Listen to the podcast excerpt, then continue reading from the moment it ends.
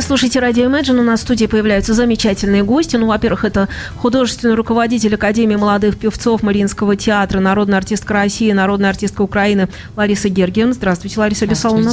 И также это солистка Академии молодых оперных певцов Мариинского театра, лауреат международных конкурсов Наталья Павлова. Здравствуйте. Здравствуйте. Во-первых, огромное спасибо, что вы к нам добрались, потому что я понимаю, накануне э, всех вот этих ваших афишных э, дел, историй, выступлений, времени-то очень мало. И тем не менее, вы нашли на нас это время для того, чтобы обо всем рассказать.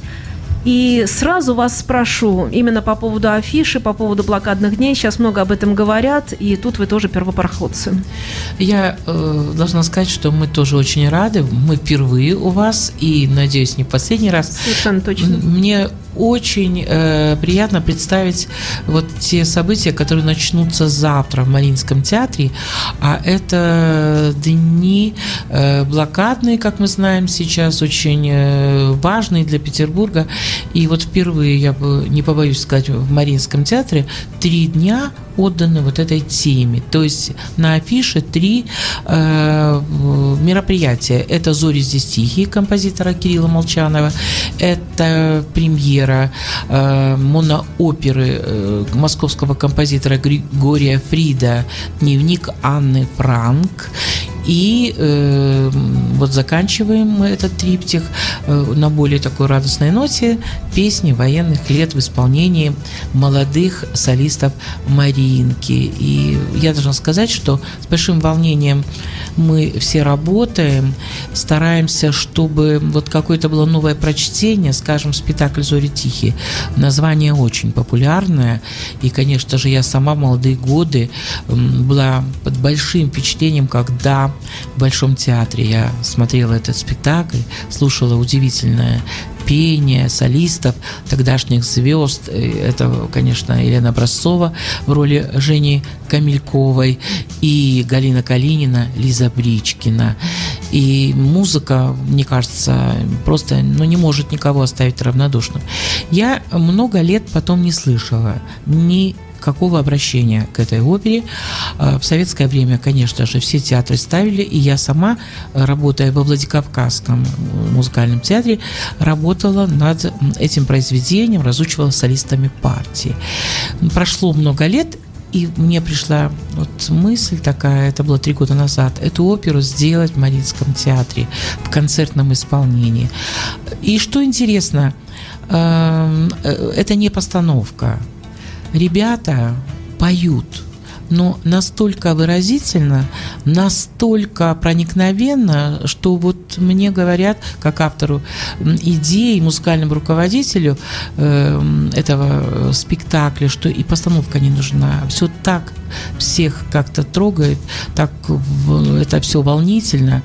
И я должна сказать, что вот сама сижу на спектакле на первом ряду. Уже третий год мы этот спектакль показываем.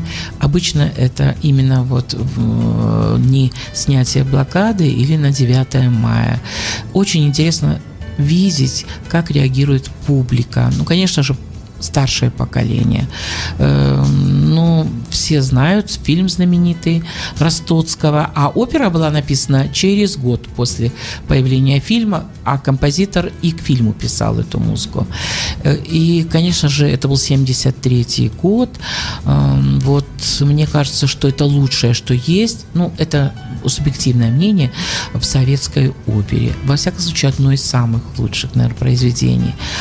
Но поставив, э, вот сделав эту работу и увидев э, реакцию зрителя, причем молодого, э, я подумала о том, как все-таки удивительно, когда потрясающая музыка когда потрясающая история в основе, но никто не останется равнодушным, и я сама изрыдалась на этой премьере. Плачут, я хотела спросить, да, плачут, все плачут, да? все плачут, и исполнители молодые, им ну, 25, там кому 30 лет, поют это, и, конечно, очень волнуются, очень нервничают, я вижу.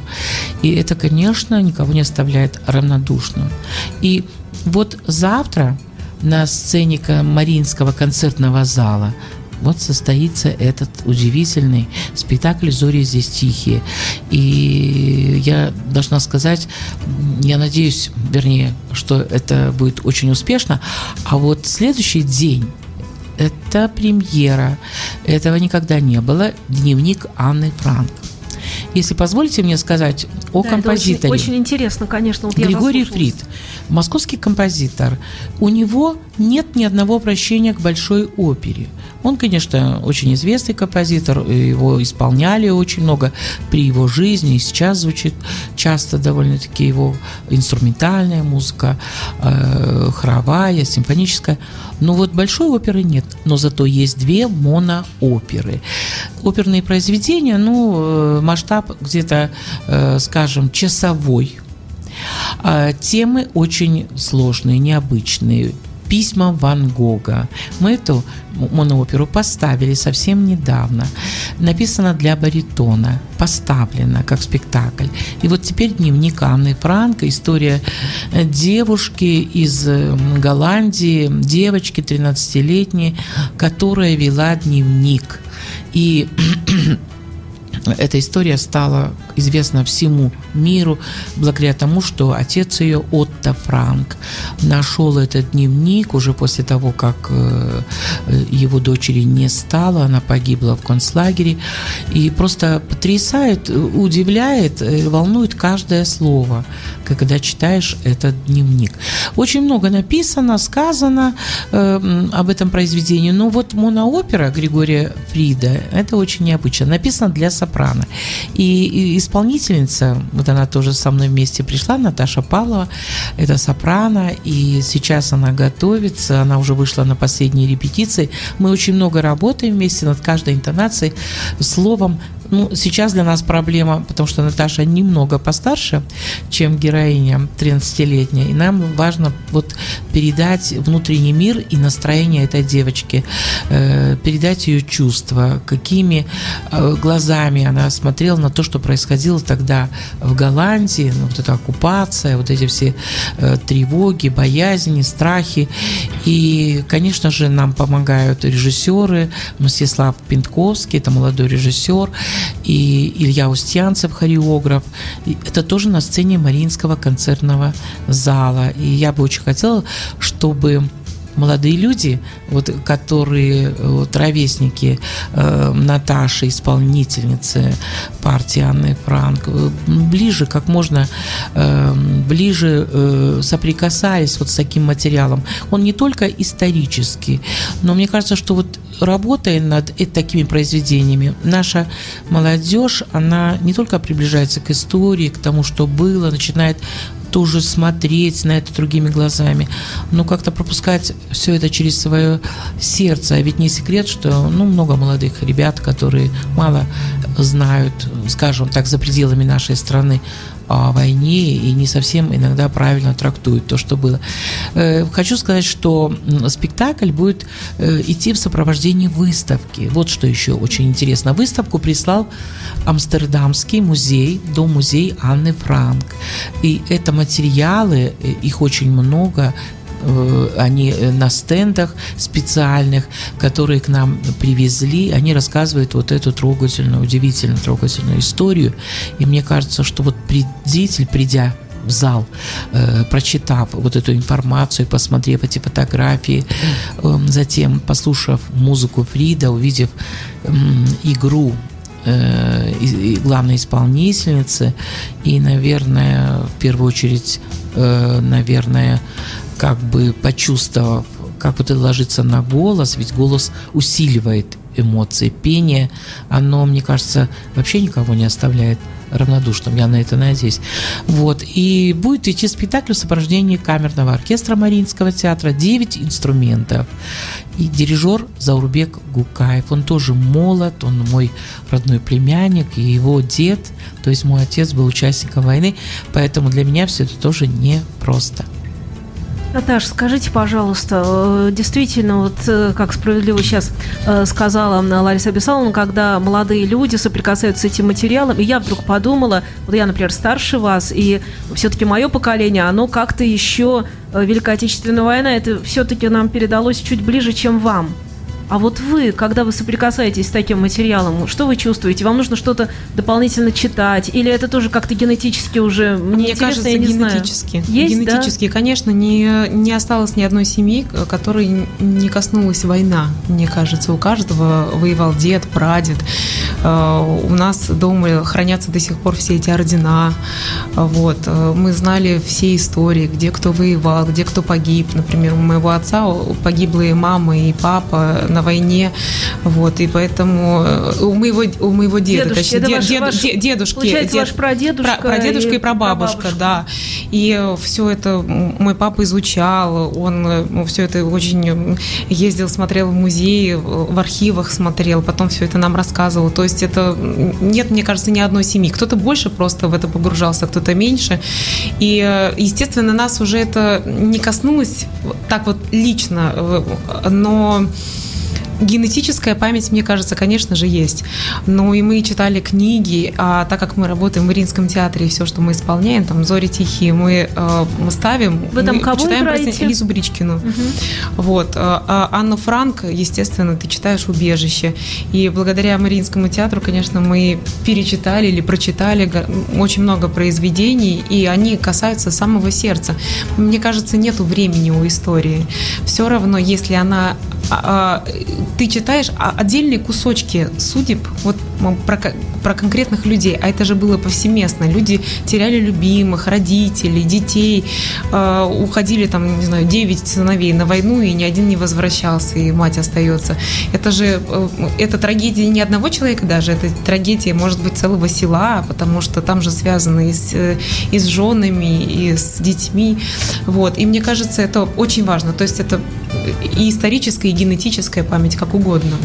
Вот вы сейчас так сказали, я тоже подумала о том, что когда, например, э, исполняет э, оперная певица или певец, вы мне подскажете какую-нибудь партию, ну не знаю, там Аида какая-нибудь, да, то это отвлеченно, далеко, это исторически, это интересно, и, наверное, нужно исполнительнице находить в себе какие-то схожие, э, не знаю, эмоции или как-то их наживать, как-то их приобретать э, в каких-то творческих таких вещах, мастер-классах, в репетициях, не знаю в чем. А ведь когда вы действительно обращаетесь к такому материалу, вот как мы сейчас вне эфира заметили, там сразу генетика дает, это петь сложнее? Это может быть, что эмоции захлестывают, и вдруг не исполнить, то есть исполнить, но с большим каким-то, или э, напротив, вот сравнивая, может быть, с, друг, с другим материалом?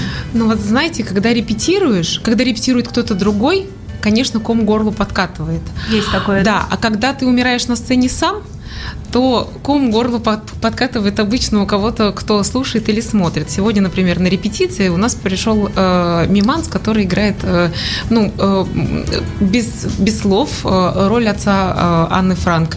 И он так отлично отыграл вот возвращение его. Он единственный из всей семьи, он создал это убежище, и э, вся его семья и все его друзья погибли в концлагерях. И жена, и двое детей родных. Он вернулся, и в то убежище, где он э, всех охранял, сохранял два года, который он готовил тоже перед этим год. Вот. И э, он так это отыграл буквально две минуты, что мы все фактически расплакались. А когда э, там у меня что-то происходит на сцене, они сидят, все плачут. А я, конечно же, в этот момент не плачу. То есть плачут что все по очереди? Все по, по очереди, да. Вот. И, а перевоплощение, насколько сложнее, ну вот для, Лиза Бричкина э, тоже сложно, конечно. Всегда не просто, потому что это близко. И главное словить психотип, наверное, чтобы быть правдивым на сцене, чтобы тебя поняли. Все-таки идет уже театральная работа, конечно, потому что вы конечно, же актеры. Безус, и вы, безусловно. Э... Даже в концертном исполнении, как «Зори здесь тихие», каждый все равно исполнитель, тем более Лариса Абисаловна с нами так работает и над интонацией. Но это все написано. Просто мы, конечно, видим, ну, менее опытные, и мы не так еще умеем в этом разбираться.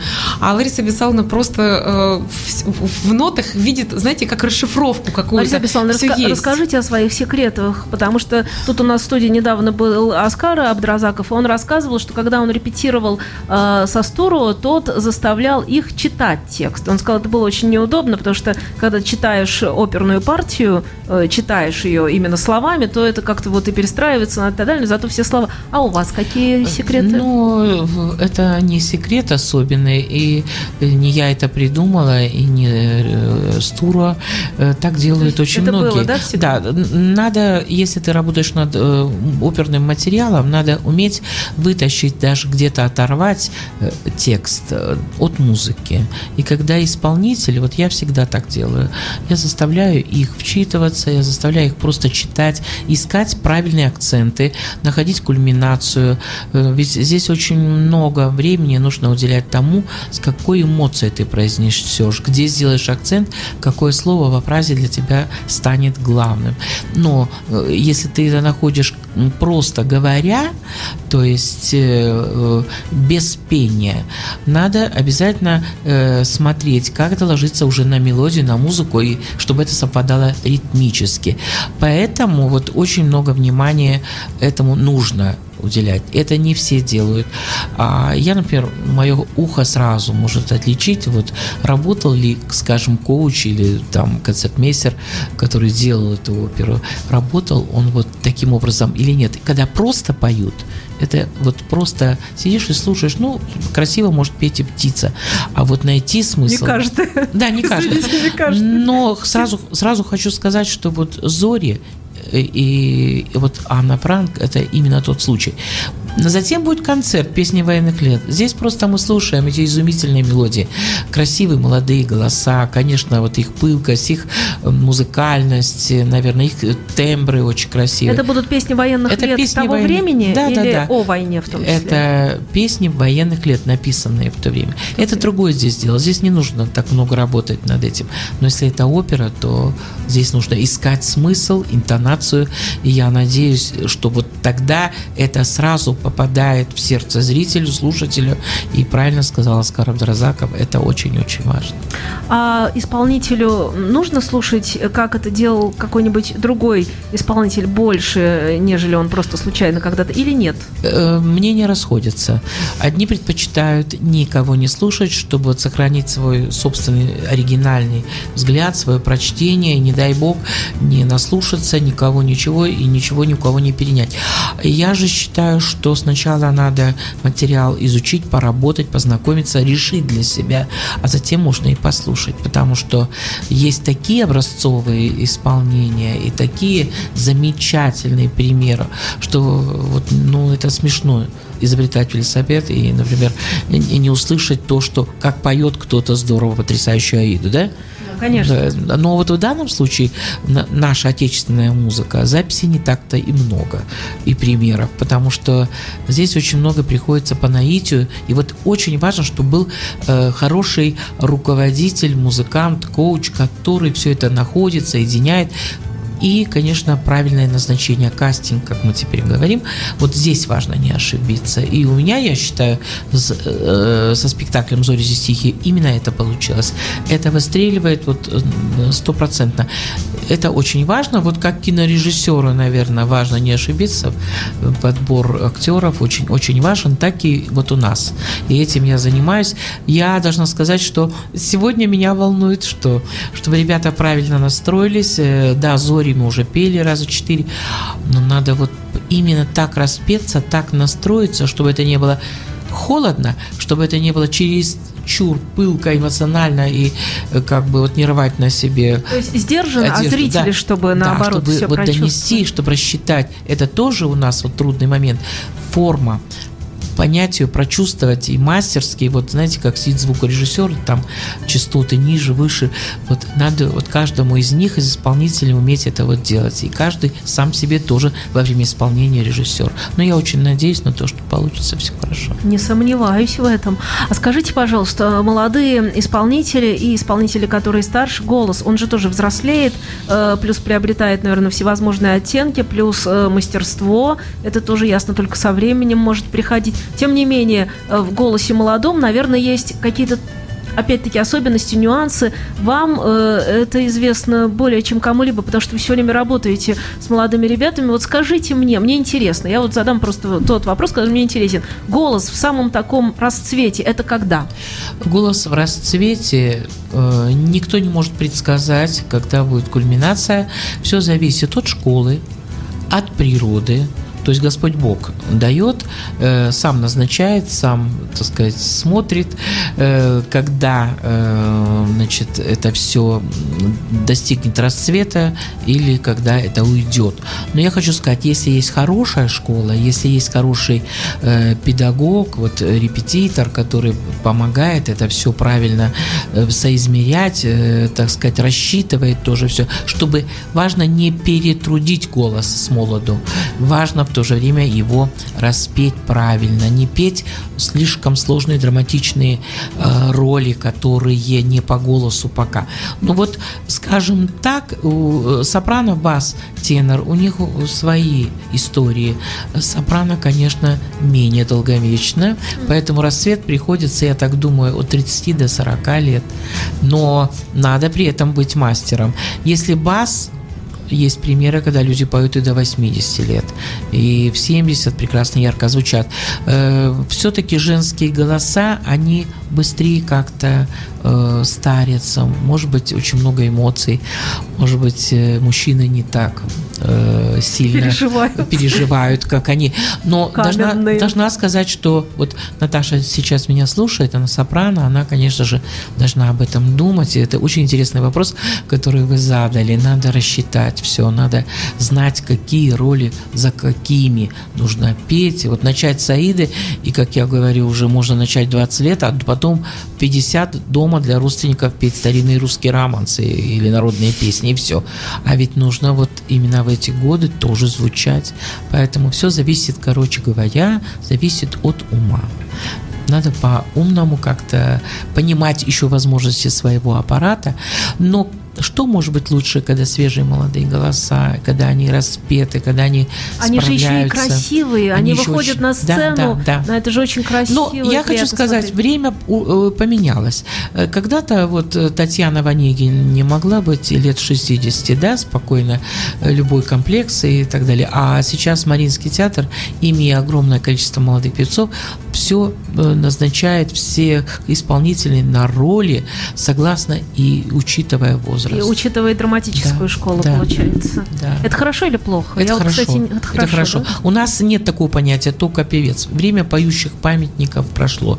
Нужно быть очень хорошим актером. А иногда это даже учитывается, наверное, и больше, хотя это многие критикуют.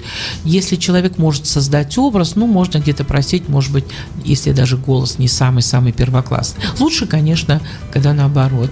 Ну вот, но молодежь собрана э, в Маринке со всех уголков нашей необъятной страны, и мы имеем возможность выбирать. Вот Наташа, например, из Москвы приехала, и у нее очень Не удачно жалеете? складывается все. Совсем не жалею. Из Да. столицы нашей Родины вроде как. Нет? Не Нет, нет, нет. Мариинский театр это особая столица, мне кажется. Согласна. Музыкальная империя целая. Вы э, художественный руководитель Академии молодых певцов. Скажите, это именно вы э, сделали так, что к оперному искусству у молодежи проявился, вообще говоря, интерес? У меня такое ощущение, что вы просто тот человек, который нажал на специальную какую-то такую кнопочку или палочкой волшебно взмахнул, и что-то такое началось. Нам и по телевидению вдруг стали показывать молодых певцов с Ну, определенного э, момента. Это ваша заслуга? Э, Лет 20 назад, э, скажем так, было все по-другому, и молодежь отсиживалась где-то, значит, далеко-далеко, кому-то что-то давали, но очень осторожно. Пробиться было очень трудно. Э, Инициатива принадлежит моему знаменитому брату Валерию Гергиеву. Вот он такую инициативу предложил. Э, Я э, уже смогла это все сделать. И всю свою вот жизнь, уже последние 20 лет, я посвящаю именно им. И через мои руки прошло много сотен молодых. Кто-то осел в Мариинском театре, кто-то стал звездой, кто-то прекрасным профессионалом, кто-то ушел, кто-то не смог. Это э, понятно всем, потому что, чтобы получить золотые крупицы, нужно, в общем-то, как бы много-много, скажем так, песка простого даже, наверное, перетереть.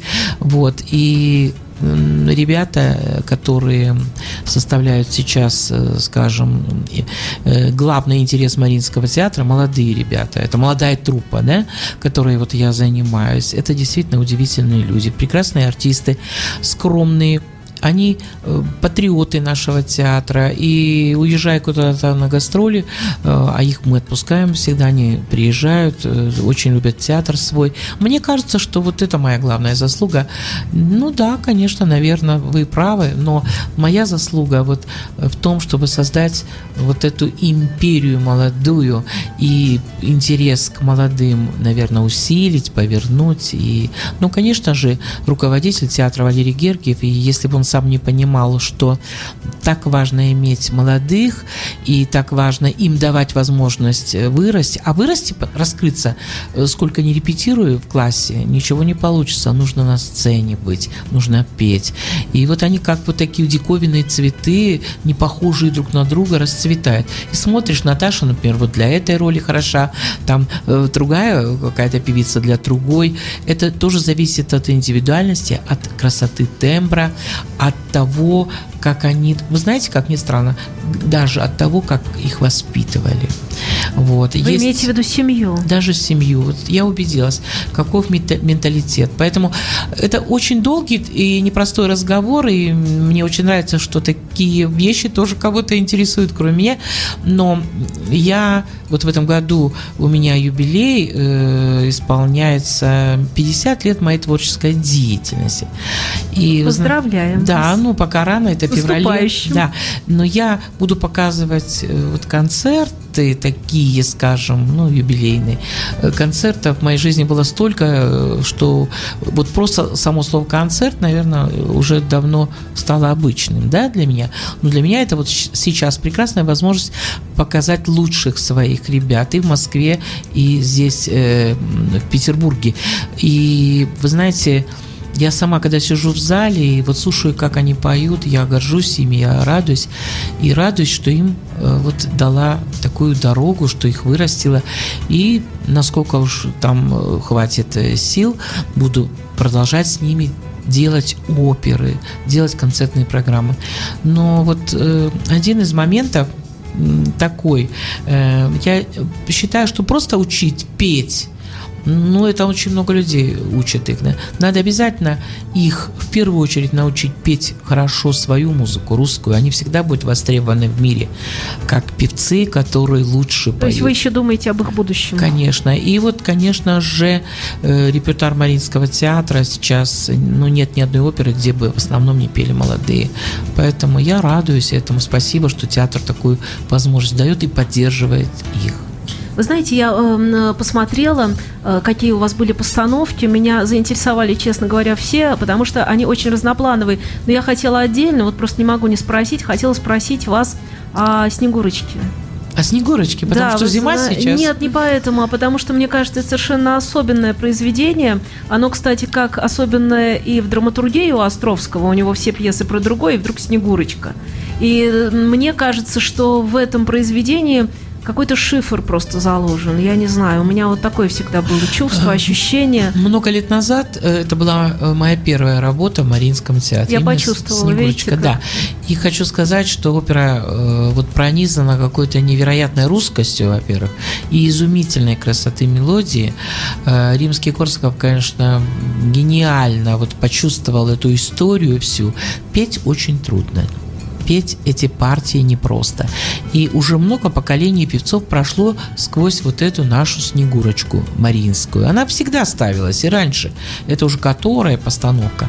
Но хочу сказать, что а, э, вот мне кажется, что именно Снегурочка, вы правильно заметили, она отличается даже от опер римского Корского. Я вообще фанат этого человека. И э, с большой радостью хочу сказать, что являюсь не просто фанатом, но и смогла что-то сделать, организовать э, в 94 году конкурс международный Корсова, который, который живет и который сейчас переехал в город Тихвин на его родину. А, и теперь есть фестиваль международный, это область Ленинградская. И самое главное, что вот у ребят есть возможность приезжать в Тихин, в небольшие города нашей области, петь музыку римского Корского, а у зрителей есть возможность это слушать. И всегда вот одно из самых популярных, наверное, э, вот один из самых таких э, востребованных фрагментов это Снегурочка. Мы всегда ее поем, всегда всем очень приятно слушать эту музыку, все очень сочувствуют всегда, и исполнительницы должны обладать особенным таким хрустальным голосом, тембром, э, быть очень хорошими еще помимо всего музыкантами. Это такое высокое лирическое сопрано, но не все могут спеть, потому что нужна особая музыкальность. Нужно очень хорошо, э, тонко все это чувствовать и уметь передавать. Нужен вкус. И вообще операм римского Корсакова, э, наверное, всем исполнителям хочется вот порекомендовать вот это. Знать очень много о природе, чувствовать уметь русскую природу, э, знать творчество римского, понимать э, музыку эту, стиль его. Вот мы недавно открыли памятник великому композитору в Тихвине, и я вот этим тоже очень горжусь, и почти все оперы римского мне в своей вот творческой жизни удалось поставить.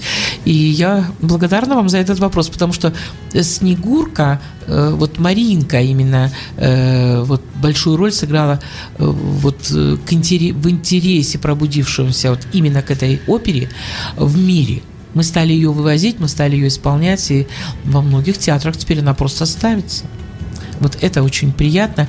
Вот здесь сидит рядом со мной Наташа Павлова. Я надеюсь, что она Э, будет петь партию Купавы в этом замечательном Наташа похожа даже внешне на Купаву, потому что я сразу и мультфильм вспоминаю. Помните, рисованный э, был еще при, в советское время, недавно его пересматривала, удивительно совершенно.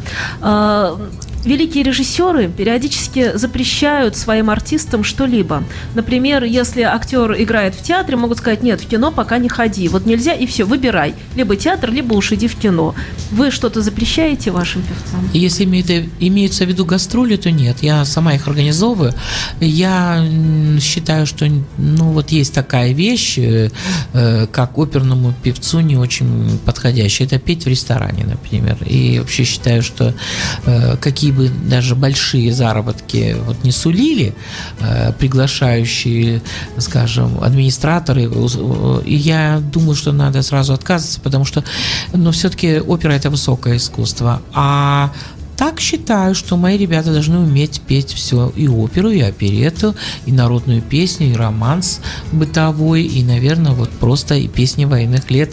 А они это делают действительно мастерски. Кто хочет убедиться, я приглашаю 29 числа в концертный зал имени Мусорского к нам.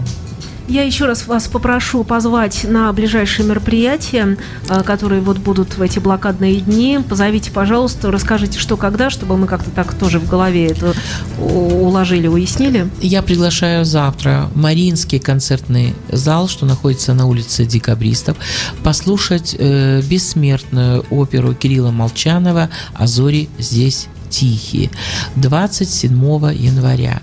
28 в концертном зале Мариинском можно будет увидеть и услышать э, премьеру э, монооперы Григория Фрида дневник Анны Франк, а также увидеть выставку Дома-музея из Нидерландов, посвященную Анне Франк и ее истории. А вот 29-го новый театр Мариинский, как мы зовем его, Маринка-2, э, в камерном зале имени Мусорского прозвучат песни военных лет. Приходите.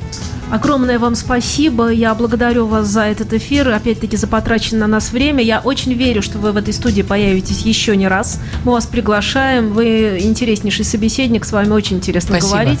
Наташ, огромное спасибо. И я напоминаю нашим слушателям, что у нас в студии были художественный руководитель Академии молодых певцов Мариинского театра, народная артистка России, народная артистка Украины Лариса Гергиева и также солистка Академии молодых оперных певцов Мариинского театра, лауреат международных конкурсов Наталья Павлова. Удачи вам и хороших вам выступлений. Спасибо большое. До свидания.